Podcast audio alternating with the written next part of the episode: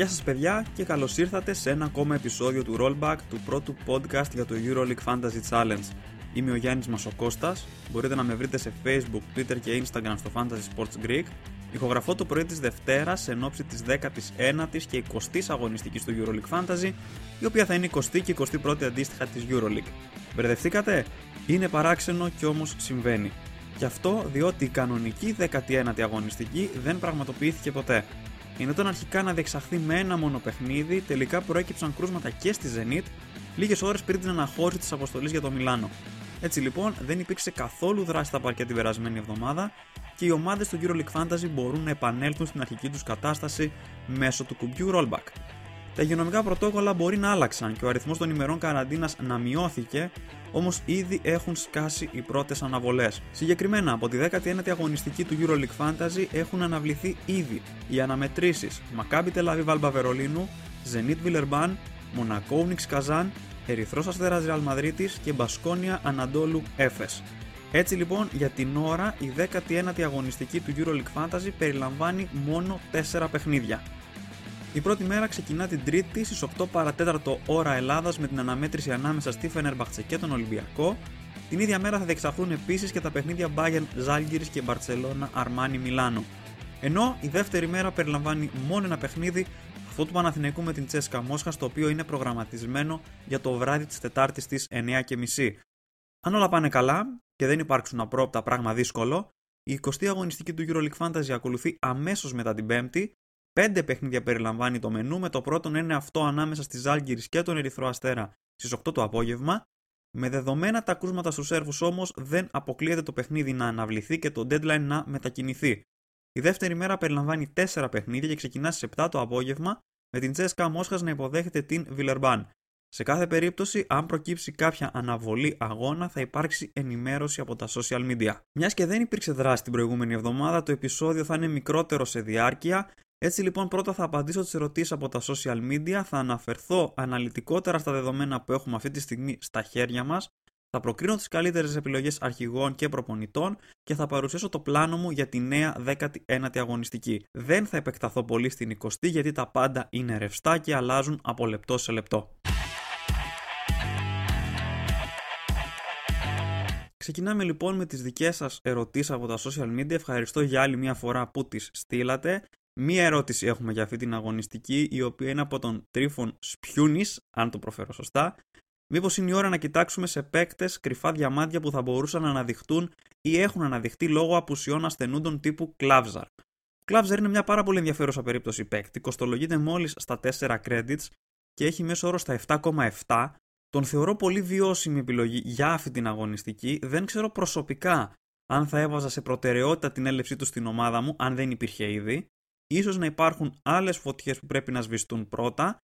Σε περίπτωση όμως που περισσεύει μια ανταλλαγή γιατί όχι, δεν είναι καθόλου άσχημη 3,85 πόντι από τον πάγκο από έναν πολύ φτηνό παίκτη και δεν αποκλείεται η Real να μην παίξει καθόλου αυτή την εβδομάδα, μιας και ακολουθεί ο αγώνας με την Πασκόνια την Παρασκευή, η οποία ταλαιπωρείται σοβαρά από COVID. Επομένως, ναι, περιπτώσεις τύπου κλάβζαρ είναι κρυφά διαμαντάκια φυσικά εφόσον περισσεύουν ανταλλαγές και δεν έρχεται σε προτεραιότητα η έλευσή του αντί για την αντικατάσταση κάποιου άλλου παίκτη που είναι περισσότερο επίγον. Και με αυτό κάνω τη γέφυρα στα δεδομένα που έχουμε για αυτή την αγωνιστική. Όπως είπαμε και πριν, πέντε παιχνίδια αναβλήθηκαν. Zenit Villeurbanne, Monaco Unix, Ερυθρός Αστέρας Real, Μπασκόνια Ανατολού Έφες και Maccabi Tel Aviv Alba Βερολίνου Κοιτώντας μακροπρόθεσμα, έχει μεγάλη αξία να αναφέρουμε ότι οι ομάδες που ζήτησαν την αναβολή είναι η Zenit, η Unix, ο Ερυθρός Αστέρας, η Μπασκόνια και η Alba. Και γιατί το λέω αυτό, διότι έχουμε στο μυαλό μας και την επόμενη αγωνιστική, η οποία θα διεξαχθεί μόλις δύο ημέρες μετά. Μπορεί το πρωτόκολλο για τον κορονοϊό να άλλαξε και οι ημέρε καραντίνας των αθλητών να μειώθηκαν στις 7 για τους εμβολιασμένους και στις 10 για τους ανεμβολιαστούς, Όμως δεν αποκλείεται οι ομάδες να μην έχουν προλάβει να καθαρίσουν από κρούσματα μέσα σε 48 ώρες. Έτσι, βλέποντας αναμετρήσεις της 21η αγωνιστικής της EuroLeague και 20η για το EuroLeague Fantasy, προκύπτουν ως επίφοβα παιχνίδια τα Ζάλγκυρη Ερυθρός Αστέρας, Ολυμπιακό Zenit, Αρμάνι Μιλάνο Ούνιξ Καζάν την πρώτη μέρα και Φενέρβαχτ Άλμπα Βερολίνου και Ρεάλ Μπασκόνια τη δεύτερη μέρα. Και το κακό είναι ότι με το να έχουμε τα παιχνίδια συνεχόμενα δεν αποκλείεται να αργήσουμε να λάβουμε ενημέρωση για τυχόν αναβολές οι οποίες μπορεί να προκύψουν και την τελευταία στιγμή και να μας πιάσουν στον ύπνο. Γι' αυτό λοιπόν είναι σημαντικό όταν κάνουμε τις κινήσεις μας αυτή την αγωνιστική να έχουμε υπόψη μας και αυτή την παράμετρο ως προς το ποιες ανταλλαγές βάζουμε σε προτεραιότητα. Ένα δεύτερο ζήτημα είναι ότι πολλές ομάδες έχουν να παίξουν αρκετό καιρό. Ειδικά οι ελληνικές ομάδες όπου το πρωτάθλημα έχει διακοπεί προσωρινά. Ολυμπιακός και Παναθηναϊκός έδωσαν τα τελευταία παιχνίδια τους στις 26 και 27 Δεκεμβρίου αντίστοιχα. Είναι επομένως αβέβαιος σε τι αγωνιστική κατάσταση βρίσκονται οι παίκτες, ενώ όσον αφορά άλλες ομάδες, δεν έχουμε πλήρη γνώση σε ποιους αφορούν τα κρούσματα που ανακοινώνονται. Για παράδειγμα, ούτε η Μακάμπη ούτε η Άλμπα Βερολίνου έχουν δημοσιοποιήσει ονόματα παικτών, ενώ έχουν ανακοινώσει ότι υπάρχουν θετικά κρούσματα στο εσωτερικό της ομάδας. Έτσι, ίσως να ήταν πιο ασφαλές να αποφύγουμε τους παίκτες τους με την έννοια ότι δεν είμαστε 100% σίγουροι για την αγωνιστική τους ετοιμότητα. Και αυτό κατά κύριο λόγο αφορά το δεύτερο σκέλος της διαβολοβδομάδας, μιας και στο πρώτο το μεταξύ τους παιχνίδι έχει αναβληθεί. Επίσης, με δεδομένο ότι η κατάσταση αλλάζει από στιγμή σε στιγμή, καλό είναι οι ομάδες να κλειδώνουν όσο πιο κοντά γίνεται στο deadline. Ακόμα πιο σημαντικό είναι ότι έτσι όπως έχουν τα πράγματα, καλό είναι η ομάδα να έχει έναν δυνατό αρχηγό την πρώτη αγωνιστική ημέρα. Και αυτό διότι είναι η μέρα που βρίσκεται πιο κοντά στην πραγματοποίηση των ανταλλαγών και έχουμε περισσότερα δεδομένα για τις ομάδες στη διάθεσή μας. Αντίθετα, από το deadline της Τρίτης μέχρι της Τετάρτης μεσολαβούν περισσότερες από 24 ώρες και πολλά μπορούν να συμβούν. Έτσι, το περιβραχιόνιο πρέπει να βρίσκεται σε όσο πιο ασφαλή χέρια γίνεται και ιδανικά σε παίκτες όπως ο Ταβάρες, ο Λάρκιν και ο Μύρωτιτς, που είναι οι μόνοι που σε περίπτωση αναβολής έχουν εγγυημένο 20. Το ίδιο φυσικά ισχύει και για τους προπονητές, όπου ένα αρνητικό σκορ δεν μπορεί σε καμία περίπτωση να καμουφλαριστεί. Για να ξεχωρίσουμε τώρα τους υψηλούς μέσους όρους, κοίταξα στο EuroLeague Fantasy ποιοι είναι οι παίκτες από τα παιχνίδια που έχουν αναβληθεί αυτή την αγωνιστική και ξεχωρίζω. Τον Eddie Tavares στα 16,9 credits με εγγυημένο σκορ 21,32, το μεγαλύτερο από τα παιχνίδια που έχουν αναβληθεί. Ακολουθεί ο Larkin με 20,16 μεσόωρο στα 16,1 credits ο Αμερικανός guard της Εφes.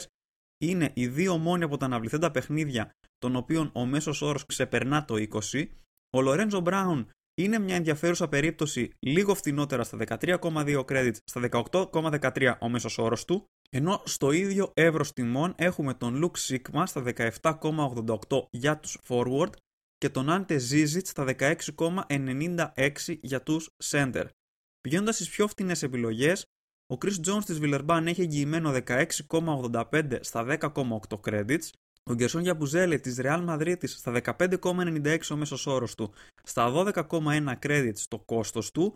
Ο Ντόντα Χολ ακόμα πιο φτηνός στα 10,3 credits, 14,62 το εγγυημένο σκορ από τον forward της Μονακό. Και τώρα στις περιπτώσεις που είναι κάτω από 10, ο David Lighty της Villeurbanne στα 12,93, 8,8 credits η αξία του, με τον αστερίσκο όμως ότι ο Lighty είναι τραυματίας και σε περίπτωση που η Βιλερμπάν αγωνιστεί κανονικά με την Τσέσκα Μόσχα στην Παρασκευή, θα χρειάζεται άμεσα η αντικατάστασή του.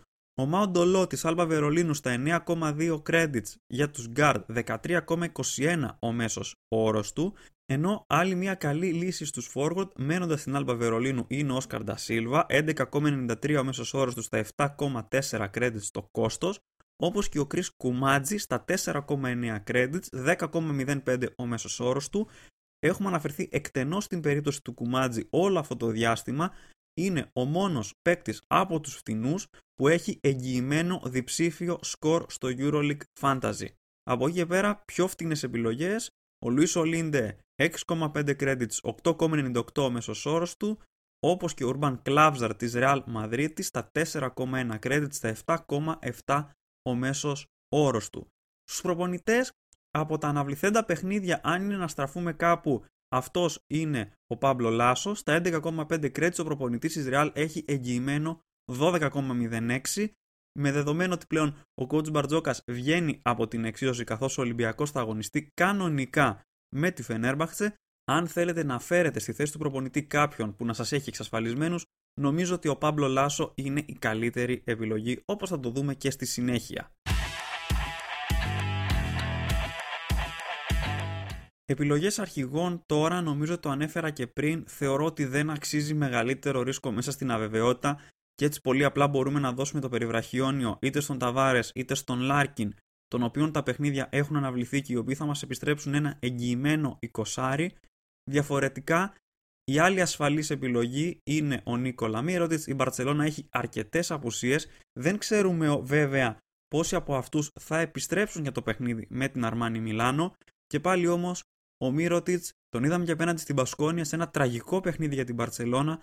Έγραψε το 20 έχει ενισχυμένο ρόλο στην ομάδα και εκτιμώ ότι μπορεί στο παιχνίδι με την Αρμάνι Μιλάνο να γράψει ένα πάρα πολύ καλό σκορ και να ξεπεράσει ενδεχομένως τόσο τον Ταβάρες όσο και τον Λάρκιν. Διαφορετικά τώρα, άμα θέλουμε να ρισκάρουμε, Πολονάρα και Πιέρ απέναντι στον Ολυμπιακό θεωρώ ότι είναι δυο καλές επιλογές με δεδομένες τις απουσίες της Φενέρμπαχτσε. Ο Πολονάρα μαζί με τον Ντουβέριογλου και τον Τζεχάιβ Φλόιντ είναι οι μόνοι διαθέσιμοι ψηλοί για την Φενέρμπαχτσε και είναι τεράστια η διαφορά στο επίπεδο μεταξύ των τριών. Όσον αφορά τον Πιέρ, έχει φανεί ότι είναι αυτός που έχει επηρεαστεί περισσότερο θετικά από την απουσία του Ντεκολό, με την έννοια ότι παίρνει περισσότερες μπάλες στα χέρια του και ακόμα και στο παιχνίδι του τουρκικού πρωταθλήματος με την Νταρουσάφακα ήταν πρώτος σε πόντους και σε rebound για τη Φενέρμπαχτσε παρά το γεγονός ότι ηττήθηκε. Από εκεί και πέρα, ο Λούτσιτς απέναντι στη Ζαλγκίρις είναι μια πολύ ενδιαφέρουσα επιλογή και αυτόν νομίζω θα τον έβαζα μαζί με Μίροτιτς Ταβάρες και Λάρκιν. Θεωρώ ότι δεν αποκλείεται να ξεπεράσει τις 20 μονάδες στο σύστημα αξιολόγησης. Η Bayern δεν βρίσκεται και αυτή σε πάρα πολύ καλό φεγγάρι. Ιτήθηκε στο παιχνίδι πρωταθλήματος, αλλά νομίζω ότι το παιχνίδι με τη Ζάλγκη είναι σημαδεμένο από τον coach Τρινκέρι και ο Σέρβος small forward μπορεί να τα πάει αρκετά καλά. Στο Παναθηναϊκό Τσεσκά Μόσχας θα ήμουν πάρα πολύ διστακτικός να δώσω περιβραχιόνιο στο Γιώργο Παπαγιάννη καθώς δεν ξέρουμε την αγωνιστική του ετοιμότητα. Το ίδιο φυσικά ισχύει και για τον Σασαβεζέγκοφ στο παιχνίδι του Ολυμπιακού με τη Φενέρμπαχτσε. Γι' αυτό και θα μείνω στους παίκτες της Τσέσκα. Σβέντ, Κλάιμπερν και Μιλουτίνοφ είναι τρεις επιλογές. Ωστόσο έχουμε δει την Τσέσκα να έχει τρομερά σκαμπανεβάσματα στην απόδοσή της και δεν είναι καθόλου σίγουρο ποιος από αυτούς θα βγάλει το υψηλό σκορ. Εκτιμώ ότι ένας από τους τρεις τουλάχιστον θα γράψει ένα 20 στο παιχνίδι του πρώτου γύρου ο Σβεντ κι ο Κλάιμπερν το είχαν κάνει και ο Μιλουτίνοφ είχε γράψει ένα καλό διψήφιο σκορ. Όσον αφορά για το δεύτερο σκέλος της διαβολοβδομάδας θεωρώ ότι οι ασφαλείς λύσεις είναι ίδιες, Μίροτιτς Ταβάρες και Λάρκιν δηλαδή, ειδικά αν του Ταβάρες το παιχνίδι αναβληθεί, νομίζω ότι μπορεί να μπει και σε προτεραιότητα. Διαφορετικά, αν θέλουμε να ασχοληθούμε με τα παιχνίδια, ξεχωρίζω πάλι τον Βλάντιμιρ Λούτσιτς απέναντι στην Μονακό. Σίγουρα η Bayern θα έχει και παιχνίδι προηγούμενα, σε αντίθεση με τη Μονακό, η οποία θα δώσει ένα παιχνίδι αυτή την εβδομάδα. Ωστόσο, είναι και πάλι εντός έδρας και θεωρώ ότι είναι και πάλι ένα παιχνίδι που είναι αρκετά στα μέτρα της Bayern Εξάλλου, ο Λούτσιτς είχε κάνει πάρα πολύ καλό ματς στο εκτός έδρας παιχνίδι στον πρώτο γύρο, είχε ξεπεράσει τις 20 μονάδες στο σύστημα αξιολόγησης. Άλλες δύο λύσεις που μου αρέσουν πολύ είναι οι δύο γκάρ της Βιλερμπάν, ο Chris Jones και ο Έλιο Κομπό απέναντι στην Τσέσκα Μόσχα. Η Βιλερμπάν έχει πάρα πολύ καιρό να αγωνιστεί στην Ευρωλίγκα. Ο Chris Jones επέστρεψε στο παιχνίδι πρωταθλήματος με τη Σολέ και είχε και πάρα πολύ καλή απόδοση. Ήταν ο πρώτος στο δίκτυο αξιολόγησης για την ομάδα του. Από την άλλη, ο Έλιο Κομπό είναι μια πολύ ενδιαφέρουσα περίπτωση παίκτη. Έχει σίγουρα νομίζω περισσότερο ρίσκο, καθώς έχουμε δει μεγαλύτερα σκαμπανεβάσματα στην απόδοση. Στους προπονητές τώρα θεωρώ ότι έχουμε δύο δρόμους για να πορευτούμε αυτή την εβδομάδα. Ο πρώτος δρόμος είναι ο ασφαλής, η αμυντική τακτική όπως την έχω χαρακτηρίσει, η σιγουριά του Λάσο δηλαδή με το διψήφιο σκορ. Διαφορετικά μπορούμε να πάρουμε ρίσκο σε κάποιο παιχνίδι για την πρώτη αγωνιστική της διαβολοβδομάδας. Ο Ιτούδης νομίζω ότι ίσως είναι η πιο safe επιλογή. Ο Παναθηναϊκός δεν ήταν σε καλή κατάσταση πριν τις γιορτές, έρχεται και από μεγάλη απραξία, ενώ από την άλλη πλευρά η Τσέσκα θέλει πάρα πολύ την νίκη και έχει καλές πιθανότητες να το πετύχει αυτό και με διψήφια διαφορά. Βέβαια, αν το match δεν ήταν τη δεύτερη μέρα, θα ήμουν σίγουρα πολύ πιο θερμός με την έννοια ότι θα ήθελα να είμαι 100% σίγουρος πριν πάρω αυτή την απόφαση ότι το παιχνίδι θα διεξαχθεί κανονικά. Όσον αφορά τα υπόλοιπα παιχνίδια, θεωρώ ότι υπάρχει πάρα πολύ μεγάλο ρίσκο. Ακόμα και στο Φενέρμπαχτσε Ολυμπιακός, που για τον Ολυμπιακό ισχύουν τα ίδια δεδομένα με τον Παναθηναϊκό όσον αφορά την απραξία. Η Φενέρμπαχτσε έχει σημαντικές απουσίες και δεν την έχουμε δει πώς ανταποκρίνεται στην Ευρωλίγκα χωρίς Βέσελ και Ντεκολό. Το Μπαρτσελώνα Αρμάνι Μιλάνο, εξίσου περίεργο παιχνίδι. Η Μπαρτσελώνα κάνει είτε στο τελευταίο διάστημα, έχασε και από τη Μανρέσα στην παράταση στο παιχνίδι πρωταθλήματος και θεωρώ ότι στο κόστος του Γιασκεβίτσιου στο ρίσκο είναι αρκετά μεγάλο, αλλά από την άλλη βέβαια δεν μπορώ να εμπιστευτώ και τον Ετόρε Μεσίνα, καθώς επίσης δεν έχουμε δει την Αρμάνι Μιλάνο σε παιχνίδι EuroLeague εδώ και πάρα πολύ καιρό. Από την άλλη υπάρχει το παιχνίδι της Bayern με τη Ζάλγκυρης που δίνει δύο αρκετά φθηνούς προπονητές αυτή την αγωνιστική οι οποίοι επιτρέπουν την κατανομή budget στις υπόλοιπες θέσεις όμως και αυτό το παιχνίδι το θεωρώ αρκετά περίεργο για να ασχοληθεί κανείς. Όσον αφορά το δεύτερο σκέλος της διαβόλου εβδομάδας, θεωρώ ότι η κατάσταση θα εξαρτηθεί από τις αναβολές. Ο Μπαρτζόκας μπορεί να επιστρέψει στη συζήτηση αν το παιχνίδι του Ολυμπιακού φυσικά με τη Zenit αναβληθεί και εφόσον φυσικά διατηρήσει σε καλά επίπεδα τον μέσο όρο του, δεν ιτηθεί δηλαδή με μεγάλη διαφορά στην Κωνσταντινούπολη. Αν το Φενέρμπαχτσε Άλμπα διεξαχθεί κανονικά, θα με εξήταρε πάρα πολύ ο Τζόρτζεβιτς με το σκεπτικό ότι οι Βερολινέζοι μπορεί να έχουν απουσίες και αν δεν έχουν, δεν ξέρουμε σε τι αγωνιστική κατάσταση θα βρίσκεται η ομάδα. Το πιο safe φαίνεται να είναι ο coach Λάσο εντός με την Μπασκόνια. Αν δηλαδή τον φέρουμε το πρώτο μέρος διαβολοβδομάδας στις ομάδες μας, το βλέπω πάρα πολύ πιθανό να παραμένει και για το δεύτερο σκέλος. Η Real έχει επιστροφές και μπορεί να κερδίσει άνετα τους Βάσκους που και αυτοί δεν αποκλείεται να έχουν προβλήματα. Βέβαια, το έχουμε ξαναπεί, μέχρι την Πέμπτη όλα μπορούν να αλλάξουν και χρειάζεται να έχουμε πολύ μεγάλη ευελιξία στα πλάνα μας αυτή την περίοδο που διανύουμε. Ποιο είναι το πλάνο μου για τη 19η αγωνιστική του EuroLeague Fantasy, δηλαδή την 20η αγωνιστική της EuroLeague; Χρειάζεται επιτέλους να αντικαταστήσω τον Βέσελη αφού το match θα γίνει. Θα αλλάξω και προπονητή γιατί έχω τον Μπαρτζόκα στη συγκεκριμένη θέση, όπως και τον James καθώς για το κόστος του ο μέσος όρος του δεν με ικανοποιεί καθόλου. Για την τρίτη κίνηση σκέφτομαι να διώξω τον Smith για να κάνω μια μικρή αναβάθμιση στους forward, κάτι το οποίο το συζητάω εδώ και πάρα πολύ καιρό. Έτσι λοιπόν, στους πιθανούς αντικαταστάτες για τον Βέσελη έχω ξεχωρίσει τον Πολωνάρα, τον Παπαγιάννη και τον Ταβάρες. Θεωρώ ότι ο Πολωνάρα θα έχει αυξημένη επιρροή στο παιχνίδι της Φενέρμπαχτσε όντας ο μόνος υψηλού επίπεδου σέντερ της ομάδας. Ο Παπαγιάννης μας έχει δείξει ότι εντός έδρας συνηθίζει να βγάζει ψηλά σκορ και ο Παναθηναϊκός έχει βρει τρόπο να τον αξιοποιεί περισσότερο και αυτός είναι ο μοναδικός καθαρόαιμος center της ομάδας ενώ από την άλλη Τσεσκά Μόσχας έχει δείξει μια αδυναμία στη συγκεκριμένη θέση. Θα μπορούσε να μπει στη συζήτηση ενδεχομένως και ο Τζος Νέμπο αλλά προέρχεται από ασθένεια και δεν ξέρω κατά πόσο είμαι διατεθειμένος να πάρω ένα ρίσκο ενώ σίγουρα η πιο ασφαλής επιλογή είναι ο Έντικ Ταβάρες που έχει το εγγυημένο 20. Για τους αντικαταστάτες του Σμιτς έχω ξεχωρίσει τον Βλάντιμιρ Λούτσιτς που μπορώ να πω ότι είναι και ο νούμερο ένας στόχος μου για αυτή την αγωνιστική. Αν δεν μου βγει το budget λόγω των υπολείπων θέσεων, μπορεί να παραμείνω σε παίκτης της Μπάγκερ Μονάχου και να στραφώ στον Όγκουστιν Ρούμπιτ και αυτός μας έχει συνηθίσει σε αξιόλογα σκορ εντός έδρας Διαφορετικά, μπορώ να ρισκάρω με τον Dyson Pierre και να φέρω ένα differential στη συγκεκριμένη θέση. Ο Ολυμπιακός μας είχε συνηθίσει πριν τις γιορτές να δίνει σκορ στη θέση 3, ενώ στις πολύ πιο φθηνές επιλογές με εγγυημένο σκορ μπορεί να μπει στη συζήτηση ο Όσκαρ Ντα Σίλβα. Για τον αντικαταστάτη του James, δύο είναι οι σκέψεις μου, είτε ο Σέιν Λάρκιν είτε ο Λορένζο Μπράουν.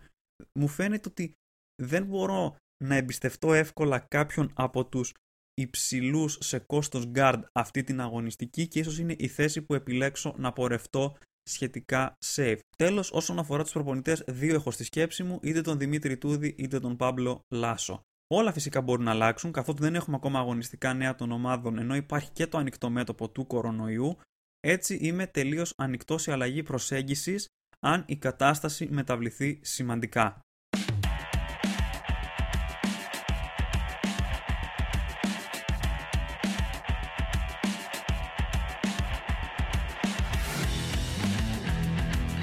Αυτό ήταν λοιπόν το επεισόδιο. Ευχαριστώ που αφιερώσατε χρόνο για να το ακούσετε. Ελπίζω να σας άρεσε. Παρακαλώ αφήστε μια θετική κριτική σε οποιαδήποτε πλατφόρμα χρησιμοποιήσατε για να το ακούσετε και μην ξεχάσετε να κάνετε subscribe για να μην χάσετε ούτε ένα επεισόδιο. Καλή επιτυχία σε όλους τη διαβολοβδομάδα, μακάρι να δούμε ψηλά σκορ παντού και μακάρι να έχουμε το μεγαλύτερο δυνατό αριθμό αγώνων, να κάτσουμε να δούμε και λίγο μπάσκετ και να ξεφύγουμε από τα κομπιουτεράκια και να υπολογίζουμε τους συνδυασμούς που μας δίνουν τους καλύτερους μέσους όρους. Εγώ θα επιστρέψω με νέο επεισόδιο την 3η 18 Ιανουαρίου εν ώψη της 22ης αγωνιστικής της EuroLeague που θα είναι η 21η του EuroLeague Fantasy. Δεν ξέρω πώς θα εξελιχθεί αυτό το πράγμα με τις αγωνιστικές, ενδεχομένως το αριθμός να πήγε έτσι με το σκεπτικό ότι μπορεί τα παιχνίδια της αναβληθής σας 19ης αγωνιστικής να διεξαχθούν όλα μαζί και έτσι να πάρουμε πάλι συνολικά 34 αγωνιστικές στη regular season. Αυτά όμως είναι πολύ μακριά. Μέχρι το επόμενο επεισόδιο να είστε όλες και όλοι καλά. Τα λέμε!